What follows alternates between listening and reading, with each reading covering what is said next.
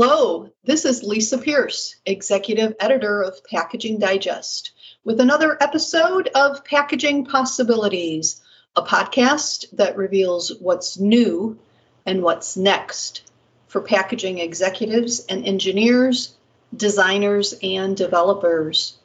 In this episode, I'll be talking with experts from Bosch Rexroth about, about the future of packaging machinery automation and packaging line control.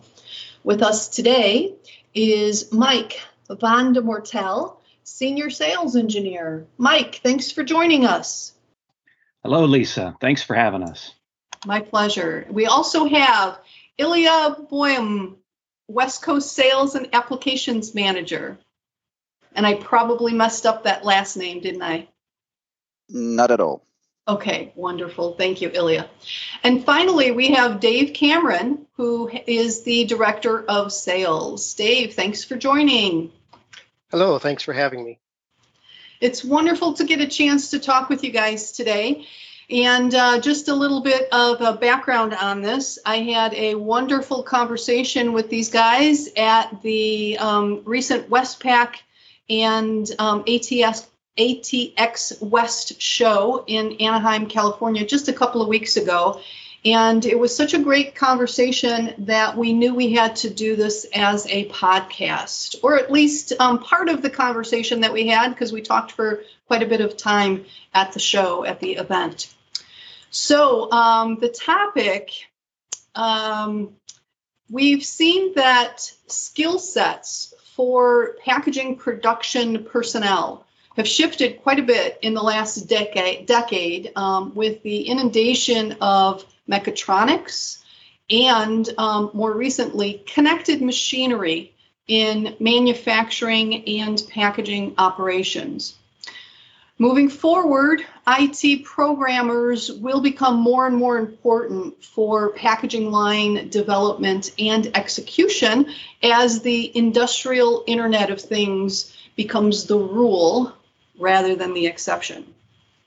So, gentlemen, um, tell us why is the factory of the future centered around connectivity and the industrial Internet of Things? I'll start with that one. This is Dave. Um, let me add some context and then I'll answer the question. How's that? So, sure. we know that IT is a part of our everyday lives and sometimes we think about it and sometimes we don't, but we know in our consumer world, our phones, our TVs, our cars, there's certainly an element that's evolved very quickly around IoT, right? Around this topic. And so it's, of course, in the business world, the last years and all the rage, the last, let's say, five years, and accelerating really quickly.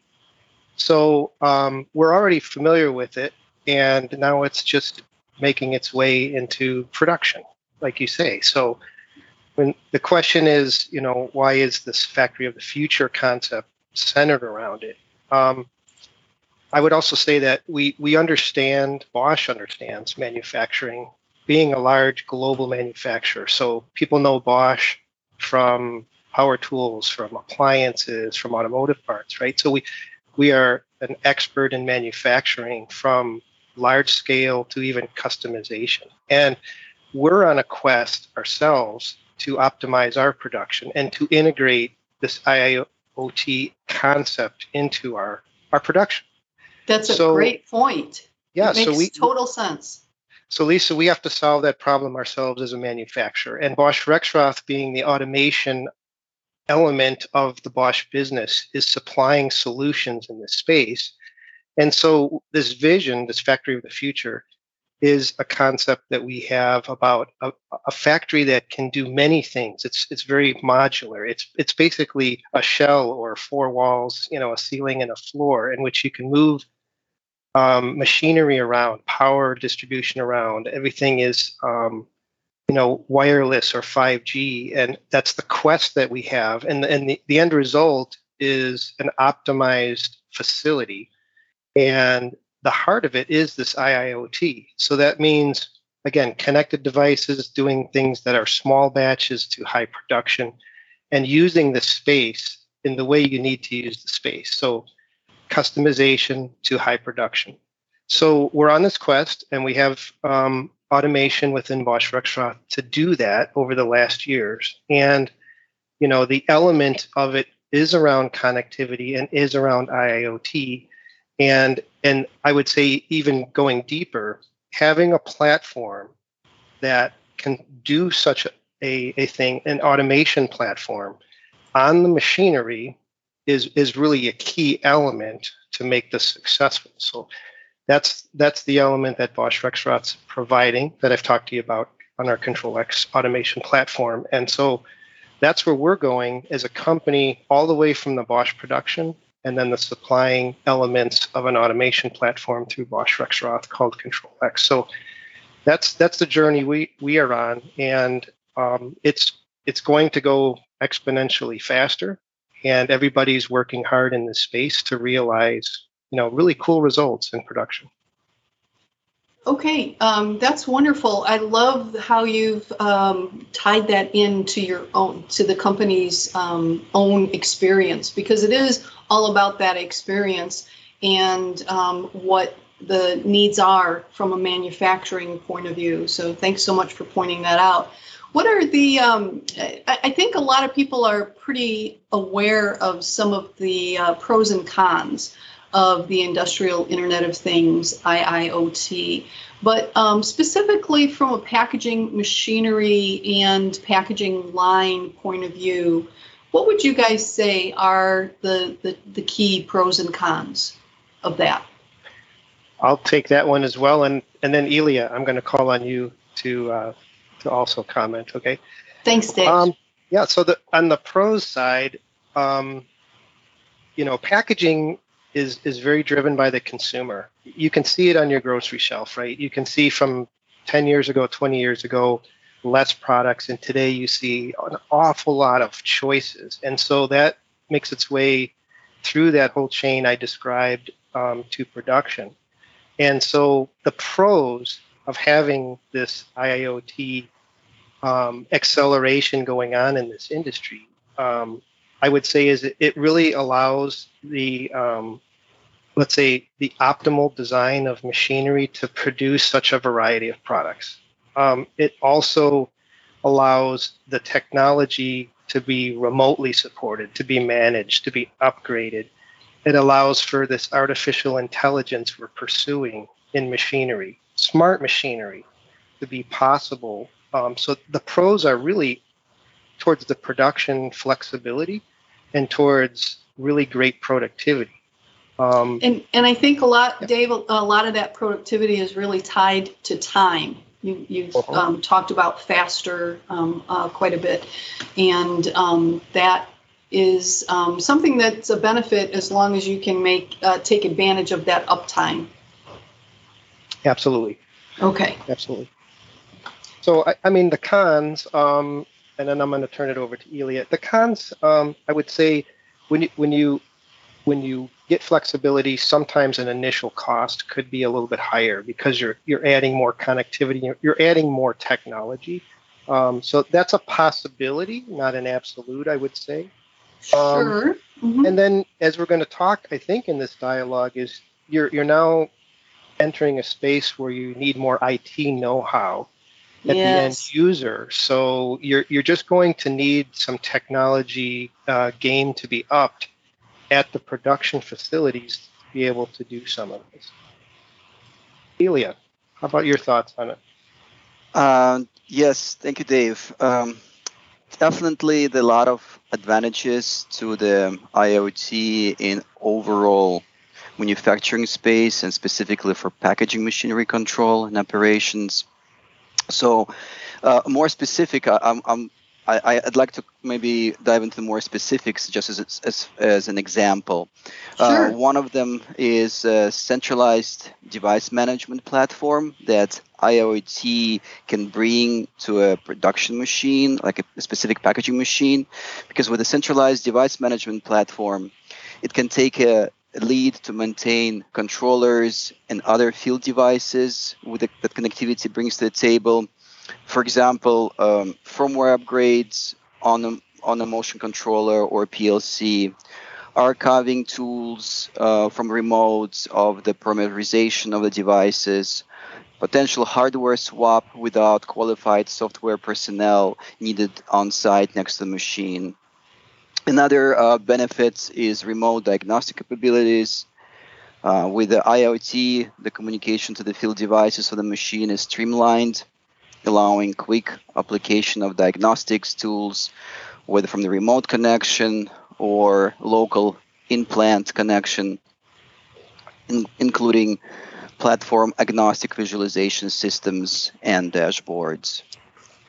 Another uh, benefit is definitely all the talent that's coming from uh, uh, schools, from universities, uh, young engineers that join workforce nowadays, already familiar with the standard software tools that IIoT is heavily reliant on. But of course, uh, no system is completely ideal, and um, there are some uh, challenges with uh, implementing IoT in manufacturing environment, specifically in packaging world, of course. In my opinion, uh, I share with Dave uh, that um, the, the topic of IoT requiring shift in um, educational paradigm of existing maintenance personnel who are not IT savvy. So we definitely need to establish training programs for traditionally PLC centric maintenance uh, technicians and engineers. We also have to pay more attention to the web security topics, and there's going to need an additional investment to protect uh, the security and uh, know-how of the machinery if we are if the machinery is connected.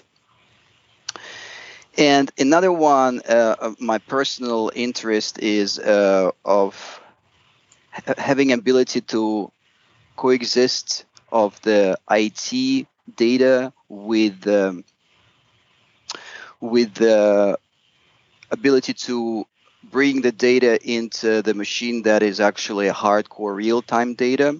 So what I'm talking about is the there's a currently a lag from several main field buses implementations to support both the real-time communication platform designed for fast and deterministic interface for motion and process critical applications like robotics for example and also coexistence with the non-deterministic but high bandwidth IT communication that transports large data, for example, video, images, uh, machine data.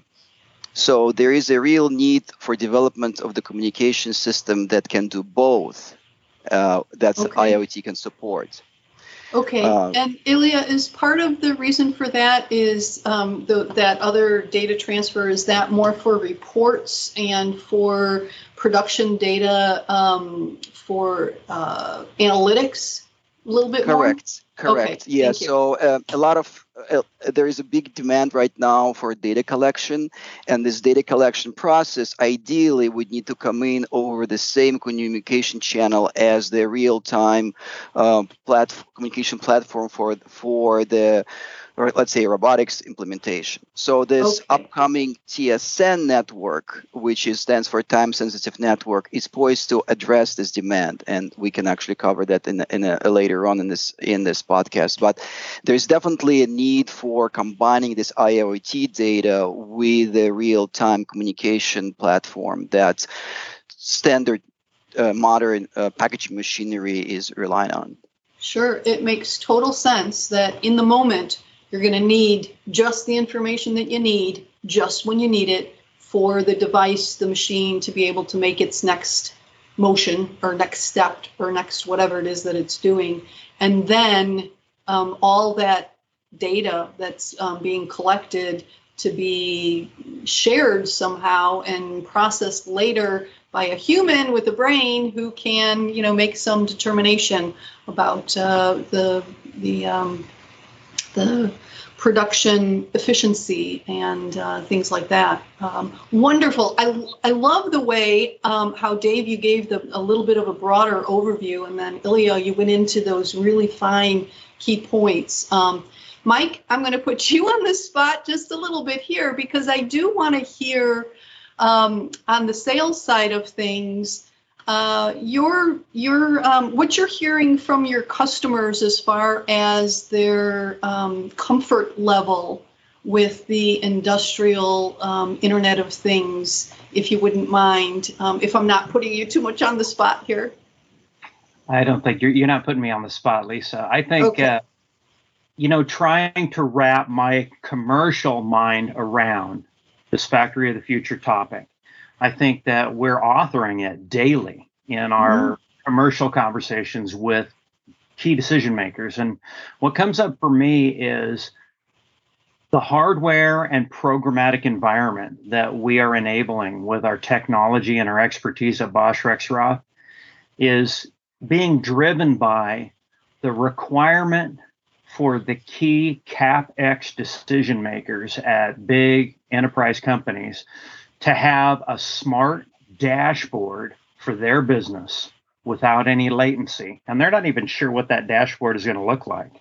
You know, uh, we have an example. Ilya and I are working with a vertically integrated OEM that has a they have their own captive machine building division Okay. And just recently, the principal decision makers are asking the IT people to be more involved in the technology direction of what they are building as an OEM for packaging machinery.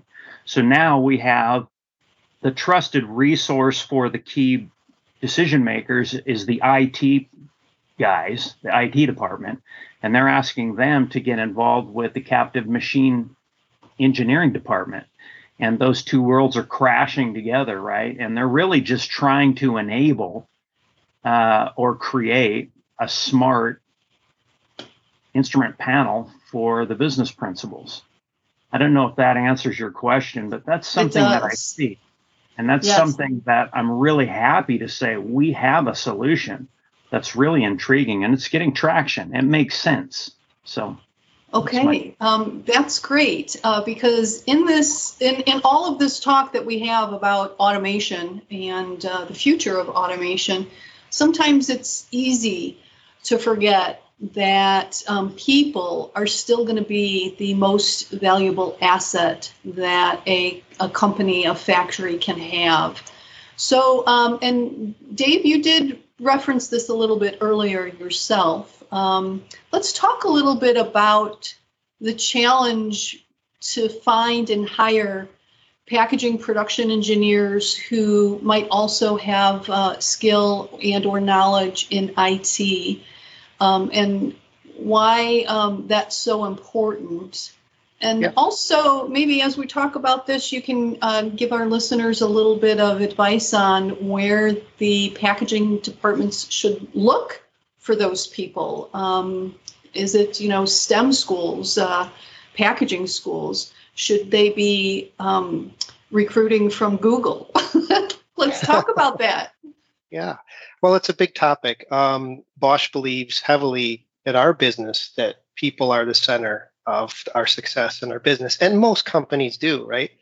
So I would I would say that um, there's different layers. So the first thing I'll say is when we're talking about a packaging line, keeping production running, um, the goal is to make it easier. Just imagine your smartphone. If you can make the operator experience very simple and, and get away from the complexity of running the machine, Mm-hmm. It's just that's that's the goal and it's getting there. And and so from the element of the operator, that should be neutral in my opinion. It it should feel like a smartphone that they use every day. It should feel comfortable and and I, I see that happening and it's evolving to a good place. So I think the existing skill set overall should be good and it should be a good experience and the people running the machine should should feel comfortable doing that.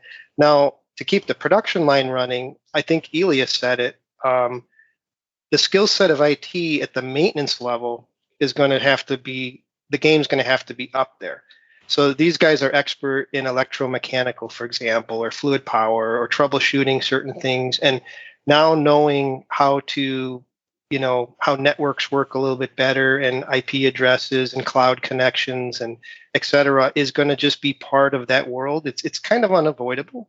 Um, so it will attract it will attract someone skilled in that area who could be the younger out of school type of person that would love to do a job like that where they incorporate that that know-how in school um, with something fun in production and this is something a little bit beyond what we already have with some of the um, uh, technical schools that have mechatronic um, curriculum. So this is just a little bit more um, as far as like the skill set goes on that. Um, thanks for that. So um, Ilya, I know um, one of the things that, and um, Dave, I'm so glad you brought that up because one of the things that Ilya and Mike and I talked about at the show was cell phones um, and smartphones and how um, monitoring and or controlling a packaging line could at one one day be in the palm of our hands with our smartphones. So um, it's uh, I'm really glad that you brought that up. Um, Ilya, do you have anything else to add um, to this about the uh, the challenge of finding the the personnel? Uh, well, definitely, um, the the world is changing and changing very fast. So I do agree that uh, in the near future, uh, we will need to have people that have the right skill sets to uh, diagnose and troubleshoot and, and, and, even just maintain the, the packaging line um, that utilizes the IoT. So it's not just about uh, no understanding from the electrical perspective how the protection circuit works, like circuit breakers, or how to diagnose the the blown fuse, but all and um, looking at the ladder logic of the traditional PLC solution. But it will involve skill sets that would require understanding how connectivity works because IoT is all about the connectivity. They've mentioned, of course, the cloud connection potentially if uh, the specific uh, user has access to the cloud, for example. A lot of them still maintain that internally in plant um, connectivity,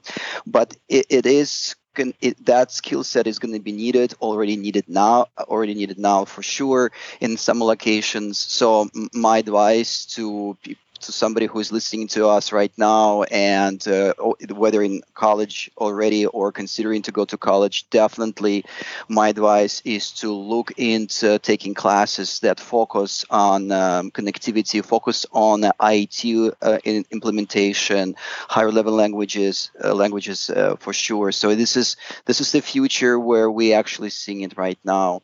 And as far as the STEM school Lisa um, every manufacturer, I'm sure, uh, wants to look into the STEM school graduates first to, to hire. But I don't think uh, we need to focus on the top of the class performers to to to hire people uh, in the manufacturing world just because the software tools becoming more and more of everyday topic. Uh, okay. 20 years ago that was a very unique skill set but not anymore. So it's it's gaining popularity and we look forward to working uh, in this space with the IT personnel. Okay so um, going forward, maybe we shouldn't just discount all those deadbeat gamers that are out there that they might be the solution for the future. Um, that would yeah. be interesting. I, I, don't I don't call them deadbeat anymore. Those are some of them are pretty advanced, so yes, becoming pretty are. advanced software engineers. Yes, they are. Um, but before we move on from here, I do want to um, go back to something that you said because I think it was a pretty good insight, Ilya. And that was that at the same time we're going to be going to the next generation, we can't forget legacy. And there is going to be that overlap where you are going to have those legacy systems um, overlapping with the uh, the next generation, the future. And it might get pretty interesting to um, have the personnel in a, a, company, in a facility, who can handle that transition. Um, I, I, hadn't thought yet about the that the difficulty of that transition. I mean, I, I know there's always a transition from one thing to the next, but um, it seems to me that maybe um, mentally this is a little bit harder of a of a gap between those two systems of doing things. than um, maybe in the past. I don't know. What do you guys think of that? Lisa, I think I agree that traditionally, in the in the past at least, we were always dealt with generational gap a younger generation coming on board, but they still work with an existing solutions that older generation uh, grew up with, right? So in, in, this case, uh, we only dealt with a generational gap, uh, but it, now we are also, in addition to being generational gap in the workforce, we're also uh, going to be facing with um, technology gap as well, and and and we have uh, all together, all of us, we, um, we uh, suppliers and and uh, end users and OEMs and vendors like Bosch Rexroth, I think we all have to find a way how to to breach not just generational gap, which is ongoing, uh, but also technological gap as well by by offering uh, tools and solutions that could address both uh, the old PLC environment uh, and the new PC based IT technology. Wonderful. Thank you, Ilya. Mike, you had something to, to add. What comes up for me, Lisa, as we look at how we're going to make this transition, it sounds like that's what your question was, right? We're gonna we're gonna transition from the old, more closed architecture to this new open environment and these two worlds are coming together. And it reminds me of years ago i actually uh, went to a trade school and at the time the automobile market was switching from uh, pure electro pure pressure differential and mechanical systems to electromechanical systems because they had to meet the mandates for really advanced underhood controls for emissions and they ended up finding the talent. And I had the good fortune of participating in a trade school that did that. But what I think what we're going to probably find is just what Ilya mentioned. We're going to probably find a whole install of new talent we didn't even know we could mine, and it might be these new gamers that are telling us what they need multimedia wise, right?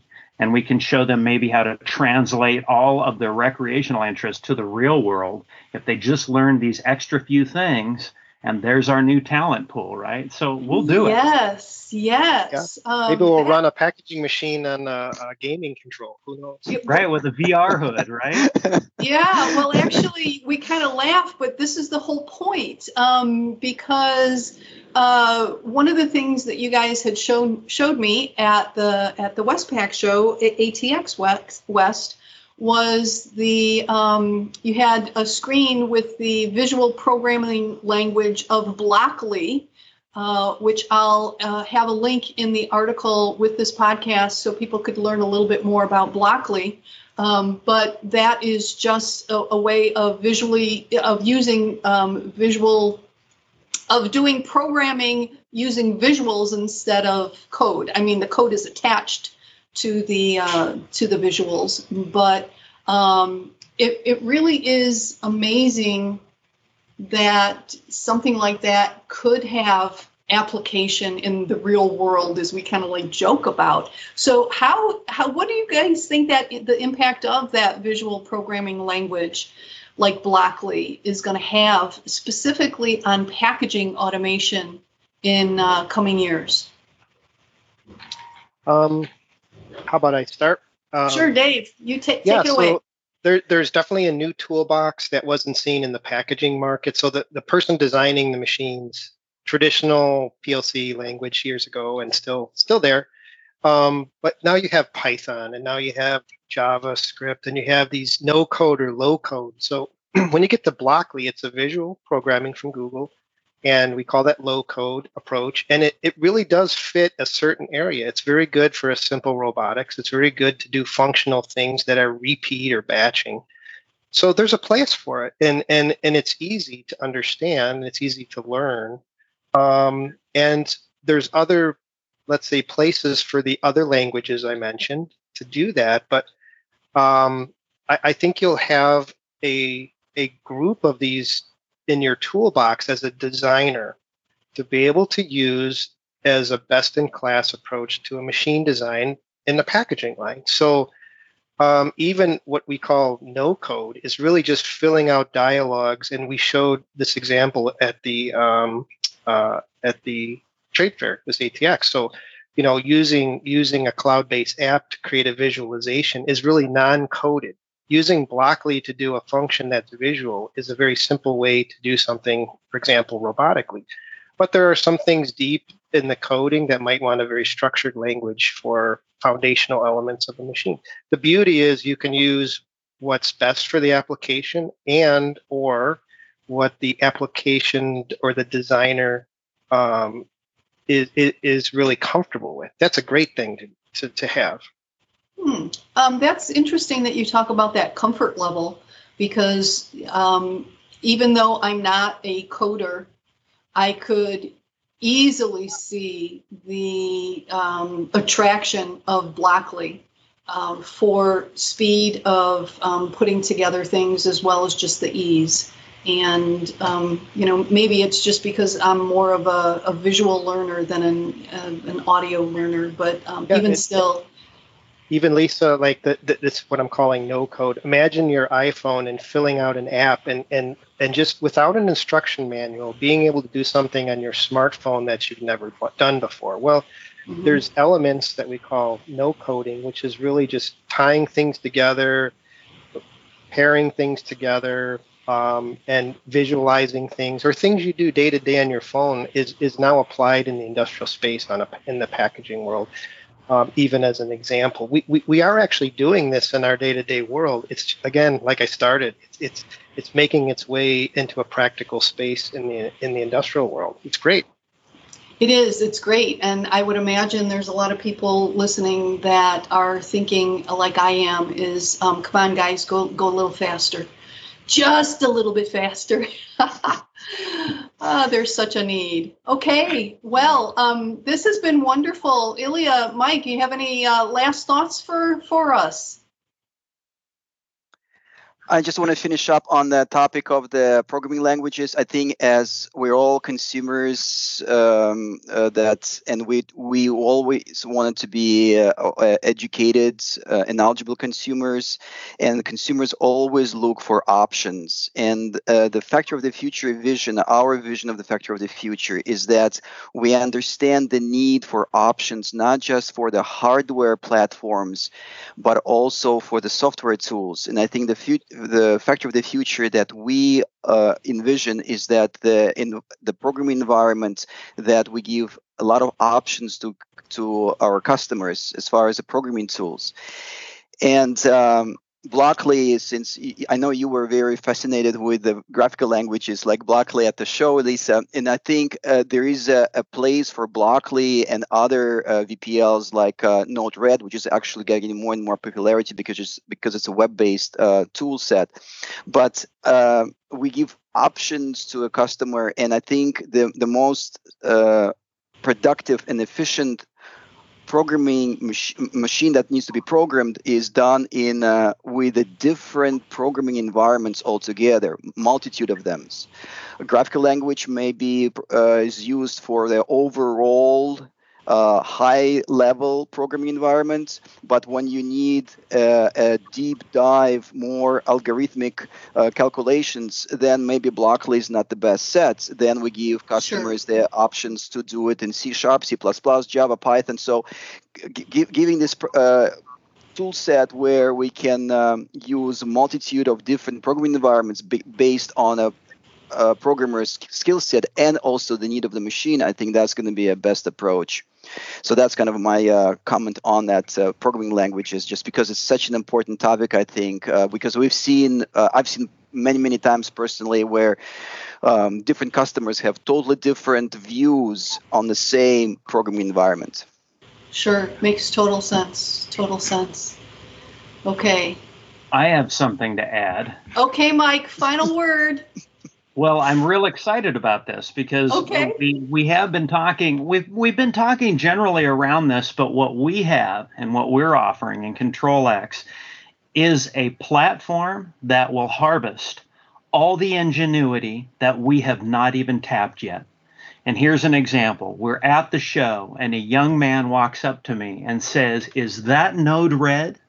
And I say, "Yes." And I start showing him and you could see the wheels turning And he immediately recognized these guys offer a platform for me to actualize all my inventiveness with a language that I can use. That's huge. That is And that's huge. what we have. That's wonderful. Well, um, it's an uh, exciting time. It always is an exciting time in packaging. There's always something going on. But I have to say, um, the enthusiasm and the excitement that I had during our conversation in the booth has been duplicated here in this podcast. and I am so grateful for you guys to not only let me tap into your brain, but for you to share um, all these ideas with the uh, industry as a whole, as, with the packaging community as a whole. So I want to say thank you, Dave Cameron, Director of Sales. Thank you, Ilya Thank you. Boyum, West Coast Sales and Applications Manager. And Thank you. thank you, Mike Van de Mortel, Senior Sales Engineer. Wonderful conversation, gentlemen. Thank you, Lisa. Thank you. Thank you.